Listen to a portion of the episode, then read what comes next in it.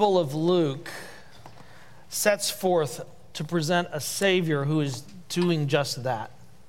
One who is there to help those who are suffering and hurting and bring salvation. And there's no better depiction of that in the Gospel of Luke than I believe in Luke chapter 7. So if you would, please turn there, Luke chapter 7.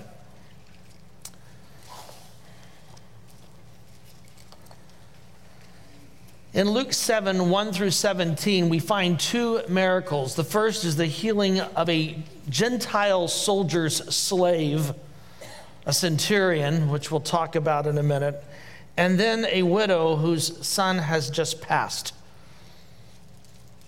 And what Luke is setting forth is he's laying out this gospel. We've talked about this. He's, he's setting forth to show us this Jesus truly is the Savior of the world. He alone can bring salvation. He alone can heal this broken world. He alone can restore the sin that has tainted this globe. And so we're going to see that this type of salvation calls for a response. It calls for a praise of God, a belief in Jesus, and it also lays out what discipleship truly means. So, Luke chapter 7, we're going to read the first miracle look at that and then we'll go to the second. So let's look at this Luke 7, starting in verse 1. After Jesus had finished teaching all this to the people, he entered Capernaum. Remember, this is Jesus' hometown. He spends a lot of time here. And a centurion there had a slave who was highly regarded. You go, what is a centurion? The Roman forces were div- divvied up. The first was a, a legion, that was 6,000 soldiers. Then you went to a cohort, which was 600 soldiers. And then you went to centurion level, which was 100. And so this gentleman is in charge of 100 soldiers there stationed in Capernaum. And he has a slave who was highly regarded, the one who was sick and to the point of death. Matthew's account of this tells us that this, this slave is convulsing, is very, very sick. And Luke tells us, good old Dr. Luke tells us, yeah, he's about to die. When the centurion heard about Jesus, he sent some Jewish elders to him, asking him to come and heal the slave. When they came to Jesus, they urged him earnestly he is worthy to have you do this for him because he loves our nation. In fact, this centurion even built our synagogue. And if I were to take you to Capernaum today, we could see the remains of that first century synagogue that this centurion built. And so Jesus went with the Jewish leaders, and he was not far from the house. And the centurion sent friends to say, Lord, do not trouble yourself, for I am not worthy to have you come under my roof the centurion had just sent the Jewish leaders to go get Jesus, but I, further reflection, he's going, wait a minute, uh, you can't do that. I, I'm not worthy. This is what I did not presume to come to you, he says. Instead, say the word, and my servant will be healed. For I too am a man set under authority with soldiers under me. I say to this one, Go, and he goes, and to another, Come, and he comes, and to my slave, Do this, and he does it. When Jesus heard this, he was amazed at him. This is the first time Jesus is amazed at anyone in Luke's narrative. We've seen the word used in reference to what Jesus is doing on the part of the crowd being amazed, but not Jesus. He turned and said to the crowd that followed him, I tell you, not even in Israel have I found such faith. So when those who had been sent returned to the house, they found the slave well. Let's pray. Father, we come to your text this morning. We thank you for these ancient words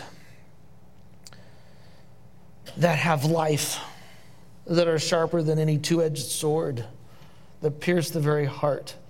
Why? Because they are ultimately from you. And so, Father, we ask as we go to the text today that our lives would not be the same because we've encountered it this morning. Guide us in our time together here around the Word. In Jesus' name, amen.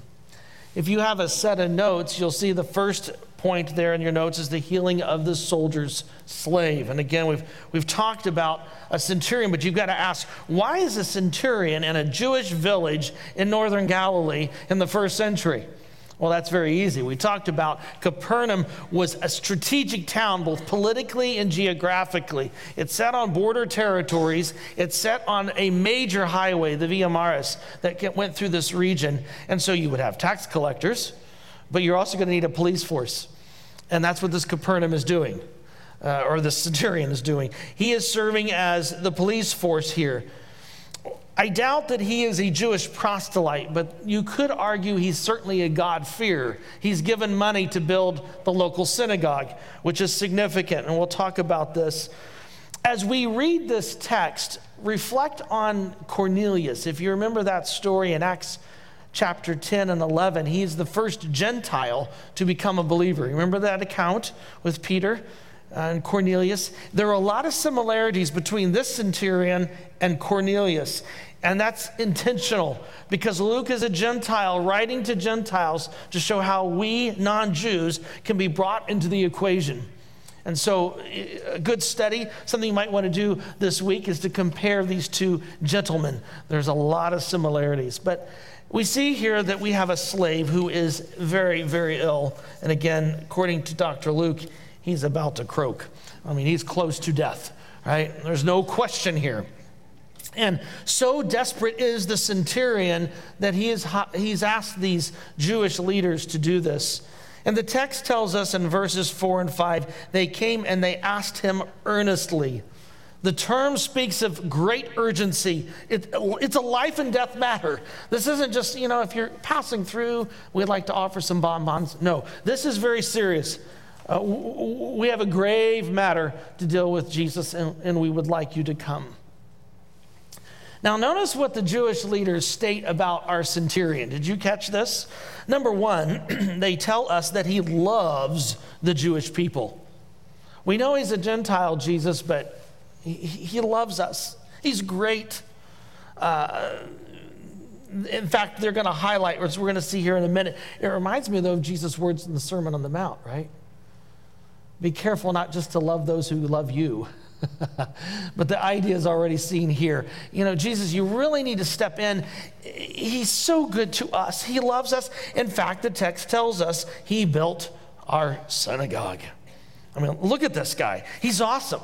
Josephus, the Jewish historian from the first century, talks about Augustus loved the synagogues. Augustus was the emperor of Rome, he wasn't a Jewish leader. Well, why did he like the synagogues? Because they maintained stability in the land, is why he promoted synagogues. And so you kind of wonder this centurion partly building the synagogue was to win favor from his population, but also to bring stability to Capernaum and to make sure all is going well.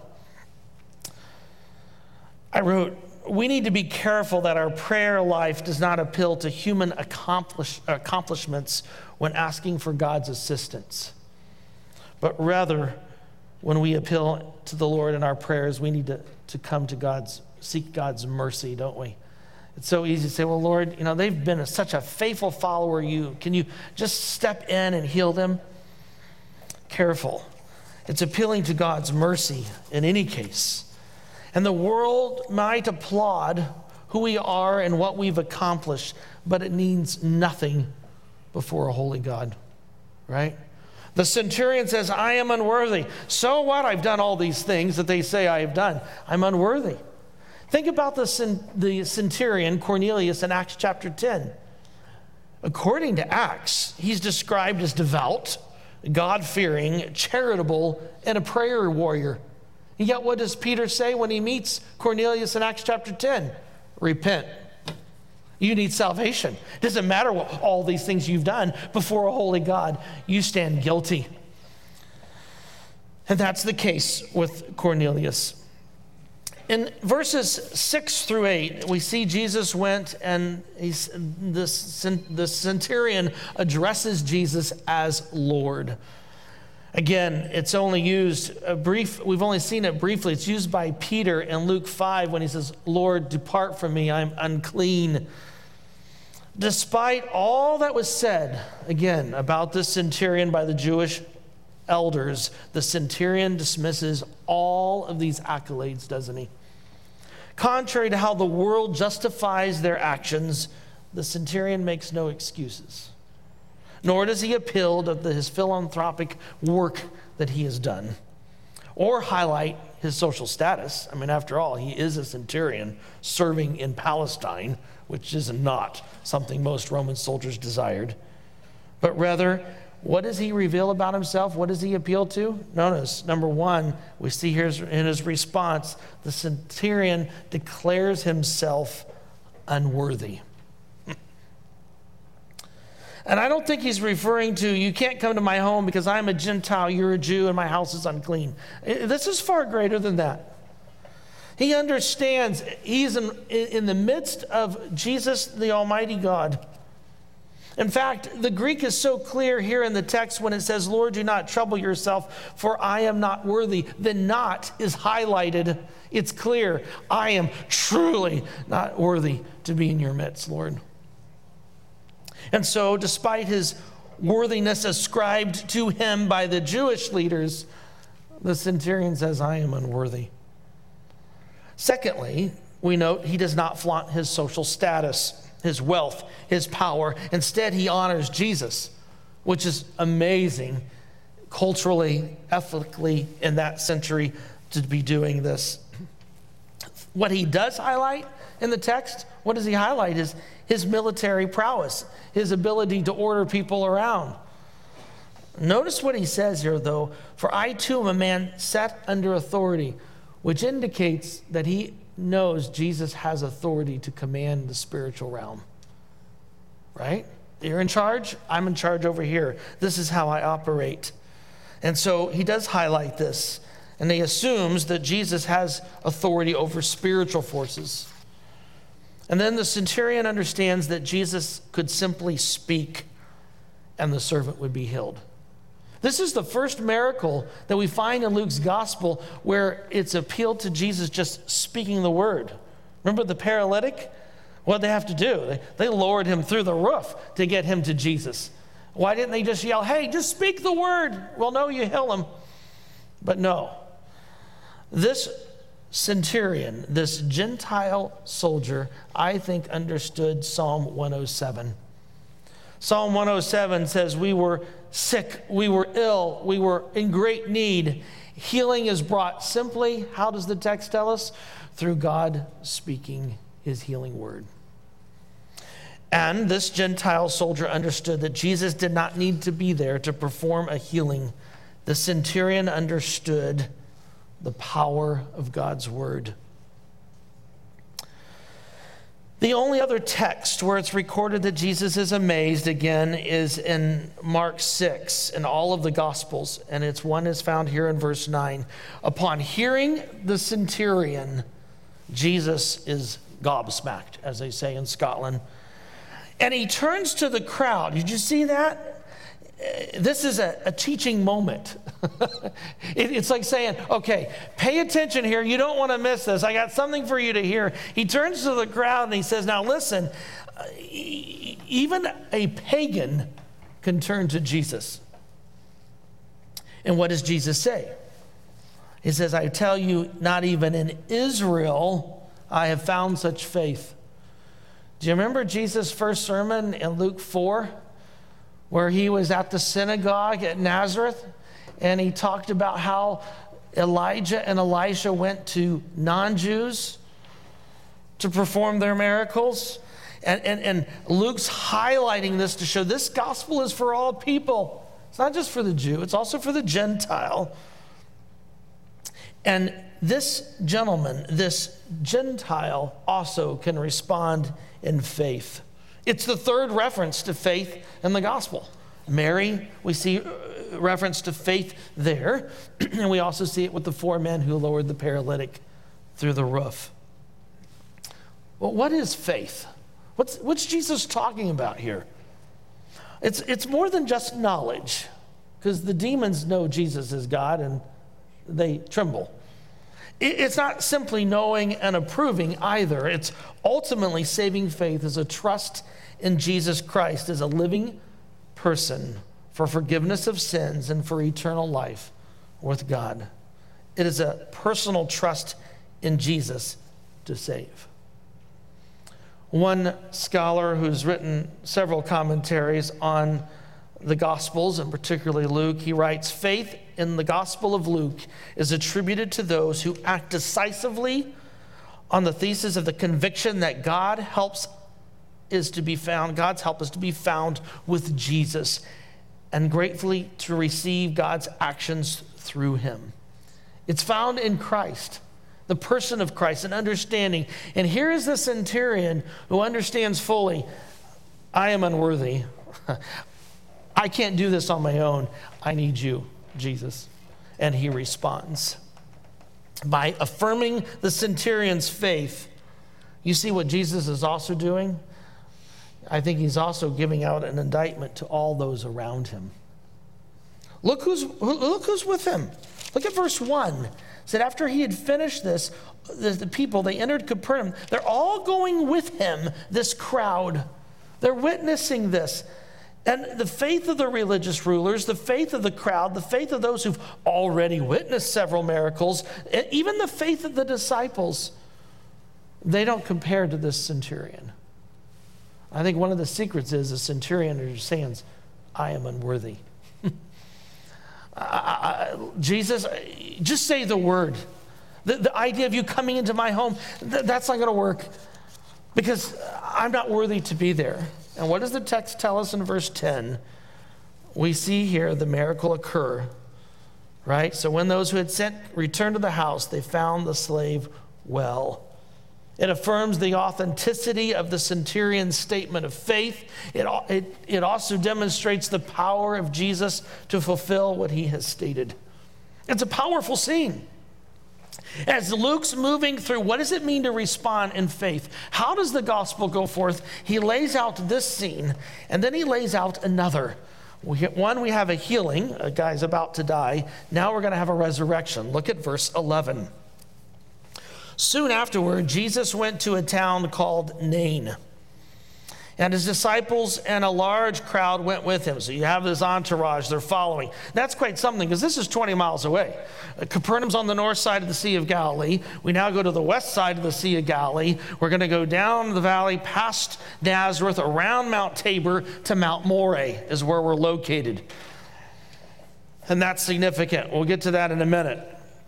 But the text tells us as he approached the town gate, a man who had died was being carried out, the only son of the mother who, parenthetical statement, but very important for our storyline, was a widow.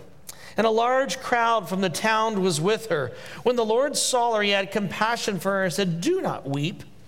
Then he came up and touched the bier or the stretcher, and those who carried it stood still. He said, Young man, I say to you, get up. So the dead man sat up and began to speak, and Jesus gave him back to his mother. Fear seized them all. You better believe it. Right? And they began to glorify God, saying, A great prophet has appeared among us. And the Jewish writings in the Intertestament period, Sirach 48 states that Isaiah was the great prophet. So here's one like Isaiah. And God has come to help his people. This report about Jesus circulated through Judea and all the surrounding country. One scholar says, The way of life meets the way of death. Uh, is title for this section. Here's Jesus. He's, he's restored, uh, healed the centurion slave, and now we come to this scene, which is so powerful. And you're, you're not sure who to feel sorry for or shed the most tears. Is it for the dead man or is it for the woman, the mother? I say, why do I say that? Well, the text even highlights she is a widow. And this is very profound because sadly, her mourning is just the beginning of her suffering. She's not only lost her sole provider that's going to care for her, there is no AARP in the first century. And it's really sad. I, I got my AARP card a few months ago. Why, why did they do that at 50? That just makes you feel all the worse, right? Widows were victims of exploitation and poverty in the first century. That was clearly known. I mean, throughout Scripture, look at the Old and New Testament, time and time again, God says He's, he's the caregiver of the widow. And so here you have this horrific scene. This lady who's lost her only son. She has no husband. There's no one to care for her. I mean, it, it's a hopeless and very sad state. Sadly, life expectancy was 24 years of age in the first century, so she's probably very accustomed to death. She's already lost her husband, as we've stated, and now her son, but that doesn't nullify the great pain and anguish that she's facing. Now, you need to know something about Jewish funerals. First of all, they didn't proceed until they were certain the person had died. So there's no question this kid didn't go into a coma and all of a sudden Jesus just tapped him on the right spot on his head, I don't know, and away he wakes. In fact, he doesn't touch the son, according to the text. Furthermore, the entire community, when someone has lost a loved one, they are to come around them and they are also meant to weep. Notice the crowd tell, or the text tells us, it says here, who had died, this mother, and a large crowd from the town was with her. They're also wailing. They're also crying. In fact, you could hire people to weep in the first century for you. Sounds crazy, but it's very significant. When Stephen is stoned in Acts and they gather the body, it tells us they all wept loudly. And you go, well, why do you need to tell us that? Because it indicates his innocence. It also indicates your identification with the, the one who just died. So you've got this weeping going on. And, and we're told that the body's laid out on a stretcher, and you go, Where's the coffin? But in first century burials, the body is placed in a tomb on a shelf or in a niche, and it's to decay for a year. Now, you, you kids are going to love this. A year later, the family comes back and gathers the bones and puts them in a box. It sounds rather morbid, but it provided a one year mourning process. In fact, for 30 days, the family is to weep. After the 30 days, they can stop weeping, but a year later, they'll go to the tomb, gather the bones, and put it in a box. Isn't that great? Lovely thought. And so here you have this first stage of this funeral process, and Jesus meets them here in the text. And Luke, by the way, now uses the term Lord. It's the first time the narrator will use it, using it in reference to Jesus and it says that in, in verse 13, when the Lord saw her, he had compassion. Reminds me of Zechariah in the Benedictus in chapter 1 of Luke. He said that God has compassion on his people, that he has brought salvation to us. And that, of course, is Jesus. And so he approaches this one. And you, you can only imagine the mother, can't you? I mean, I've preached enough funerals and weddings, it's clear. You can mess up at a wedding and everyone will forgive you. They all laugh. You mess up at a funeral, you're toast. You don't mess up at a funeral. All right, and, and Jesus does three things. You're going, no, no, no, no, you don't do that. First of all, he instructs them not to weep. Right, well, look what he says do not weep. Uh, really? Uh, family and friends were expected to weep. We just talked about that. That seems rather insensitive, Jesus. Secondly, he touches the stretcher. It's unclean. You're a rabbi. Don't touch it. There's a dead man on it, right? Uh, uh, in our culture today, I couldn't think of a, a, great analogy other than maybe it's, it's, it's, it'd be like sitting on top of the coffin at a viewing. You don't do it, right? You don't touch the stretcher, Jesus. You don't tell them not to weep. And third, he commands the dead man, right? Get up. Now, uh, you know, I, I know people talk to the beloved who's deceased, I've seen it. Uh, you know, oh, Johnny, I loved you so much. I'm going to miss you. You know, but I've not seen anyone say, get out of that coffin, right? A little scary.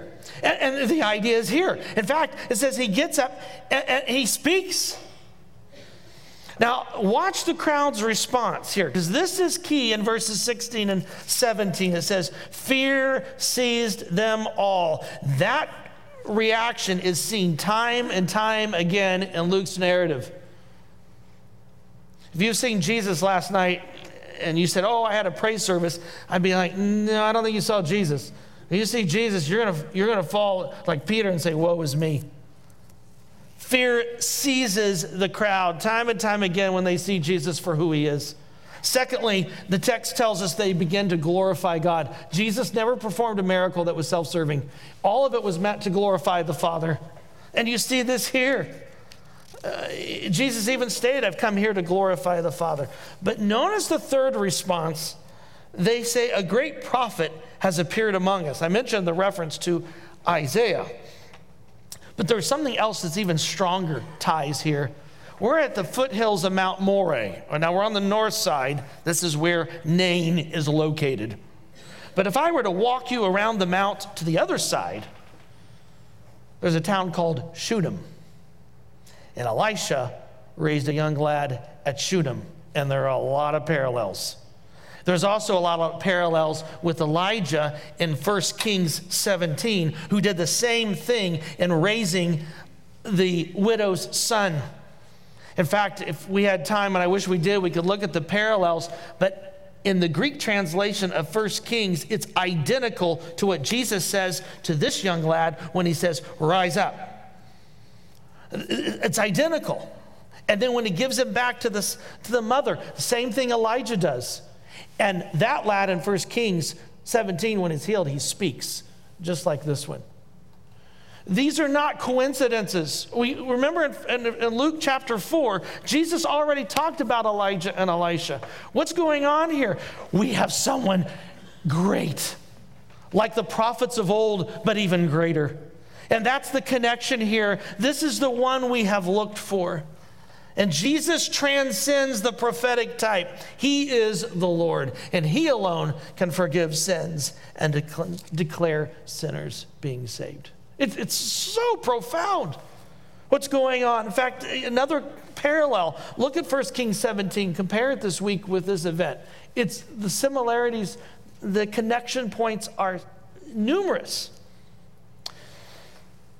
Well, you have this healing, you have this resurrection, and, and, there's vast differences between the two scenes, right? You've got a, well, you have a man and you've got a woman, the main characters. You got a Gentile, you've got a Jew. You have someone very powerful, a centurion. You have a, a woman who's very weak and frail on the margins of society, someone in a position of authority, someone subject to others, socially loved, outcast, prestigious, insignificant. The similarities, though, are huge. Don't miss them. Both are hopeless. Both are hopeless. They are faced with a situation that displays their lack of control, and there is no silver lining here in this midst. They are both helpless. The centurion, it doesn't matter how many troops are under his authority, he can do nothing to bring healing to his servant. The, the, the widow, so what? The crowd's there. They can mourn with her, but they can't do anything about her son. And, and it's nice they're there for the first 30 days or whatever, but when it comes to the next year, the anniversary, and the year after that, they're gone. Where are they? Both individuals, however, witnessed the powerful work of the Lord. And maybe you're here this morning saying, Yeah, I can relate. I'm feeling pretty helpless. Or like the video we just saw earlier, I feel like the old boards that are at the bottom of the barn, useless. The Lord comes and says, Here I am. I bring healing, I bring restoration. And that leaves us with three points that are in your notes with principles I think that we can glean from Jesus' miracles. The first of these, faith begins with a recognition that we have nothing to offer to the Lord. We are completely dependent on Him. It doesn't matter what the centurion can bring to the table. At the end of the day, it's useless before an almighty God. I love the analogy of uh, my youth pastor used to say this years ago. You can make a great pizza, no anchovies. I mean, it's dynamite. But if you put dog food on one little corner of the pizza, I'm not going to eat it. And that's, it, it's graphic, but you get the idea, right? It doesn't matter what the centurion can bring. Before a holy God, he falls short. Faith is not merely intellectual assent to divine truth. To have faith means to trust in, to rely on, in relation to justification, meaning to be declared righteous. It's a trust in the person and work of the Lord Jesus Christ. I love the Puritan writer Hooker. He writes, God doth justify the believing man, woman, yet not for the worthiness of his belief, but for the worthiness of the one who is believed. Isn't that great? Kenneth Allen writes If God's work is to be quickened, there must be a preaching of man's moral bankruptcy and lost condition. There is a hell. As much as we don't talk about it today, there is a hell. And God's wrath will be uh, unleashed upon those who do not respond. But it's the cross where Jesus paid the price for our sin so that we could be full and free, justified by placing our faith in Christ alone. Just as the Lord worked in the life of this slave and this young man to bring glory to God, so he, if you know Jesus Christ as your Savior this morning, he's worked in our lives. Weren't we dead to sin? According to Ephesians 2. we were laying on the stretcher. In fact, we were kicking and screaming, but it was against God. We were enemies of God Almighty. But we were dead in sin.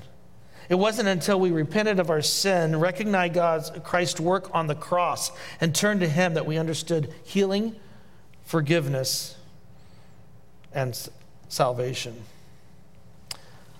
Perhaps you're sitting here this morning and this is so foreign to me. I, have never placed my faith in Jesus. Oh, I know who he is. Of course, he's a historical figure. There's too much data to support otherwise.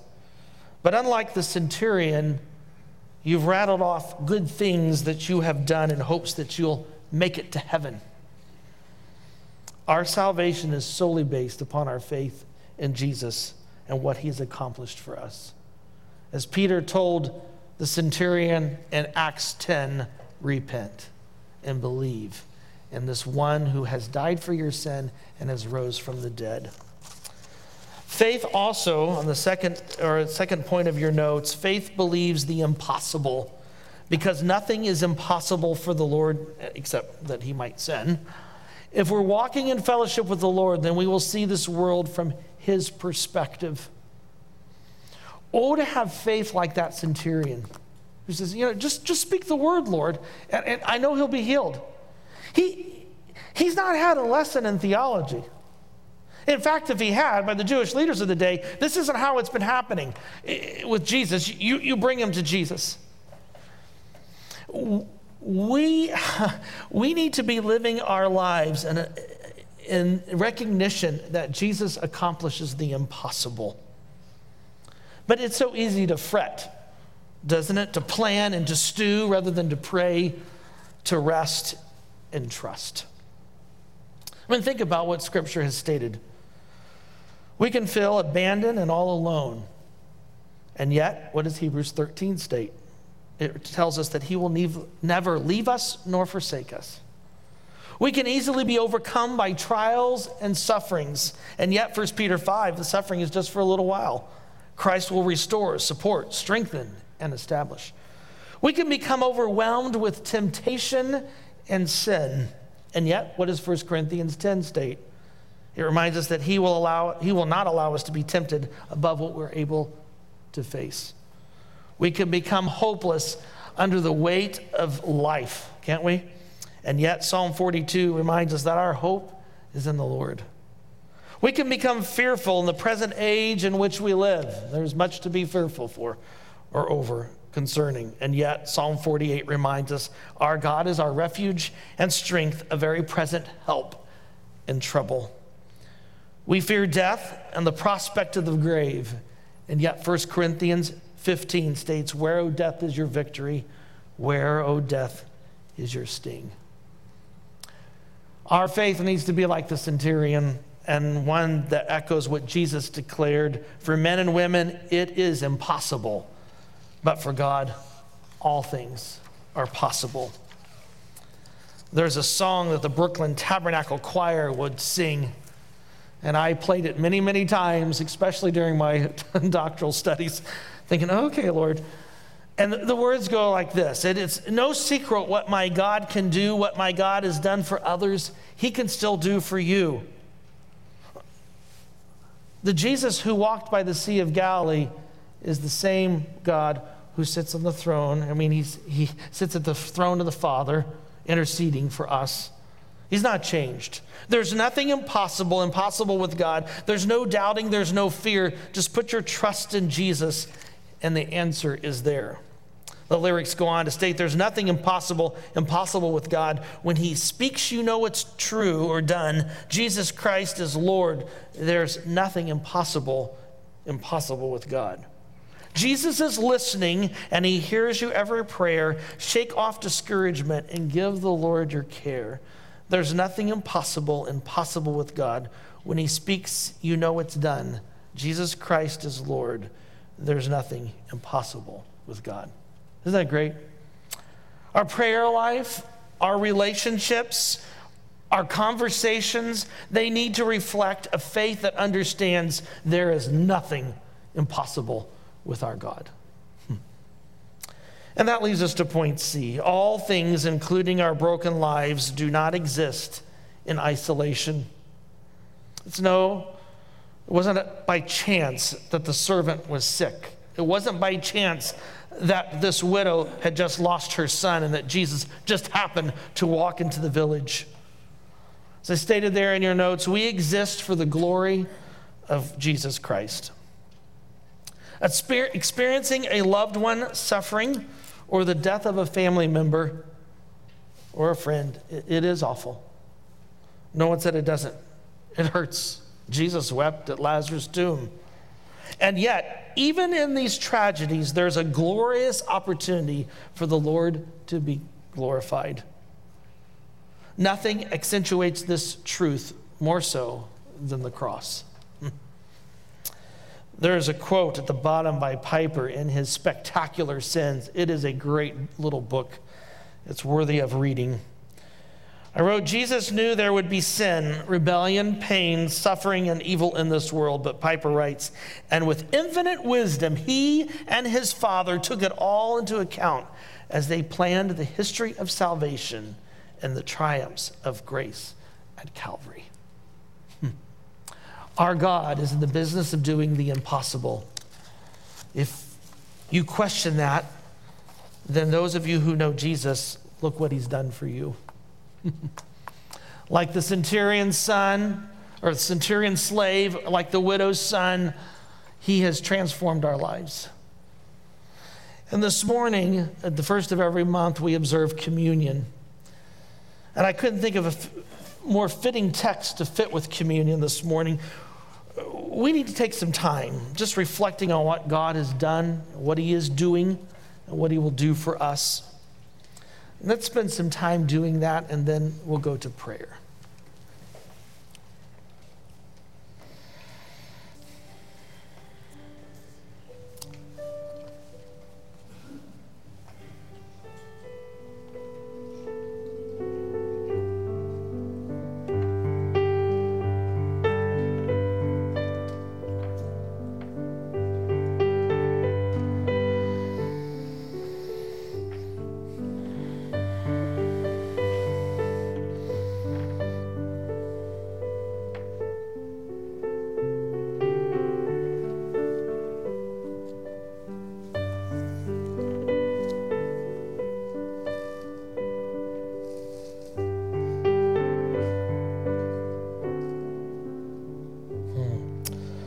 Father, we look at the cross and we see the impossible being realized. It was at the cross that your son came and took on our sin. The physical anguish was horrific. Crucifixion, some have stated, is the most inhumane means of death. It was to present the most pain for the longest period of time. But oh, it fails in comparison to the price of the sin. He took our sin on that cross. Father, we thank you for that price that was paid. And we thank you that another impossible event, that is that he didn't remain in the grave. Three days later, he arose. He is victorious over death. And so, Father, we thank you for Jesus. We thank you for our salvation. We too were dead like the widow's son and sick like the servant of the centurion. And yet you reached down and touched us, and we thank you. In Jesus' name, amen. The bread is on the bottom. Paul highlights the upper room and, and utilizes this for instruction concerning the Last Supper. The, one of the ordinances of the church is communion.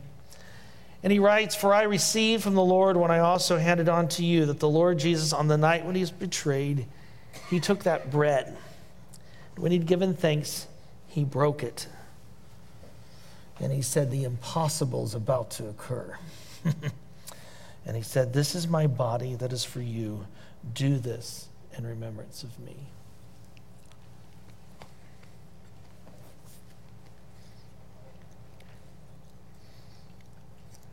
Same way, he also took the cup after supper. Looking down at that juice, it symbolized his blood. He said, This cup is the new covenant, my blood. Do this often as you drink it in remembrance of me.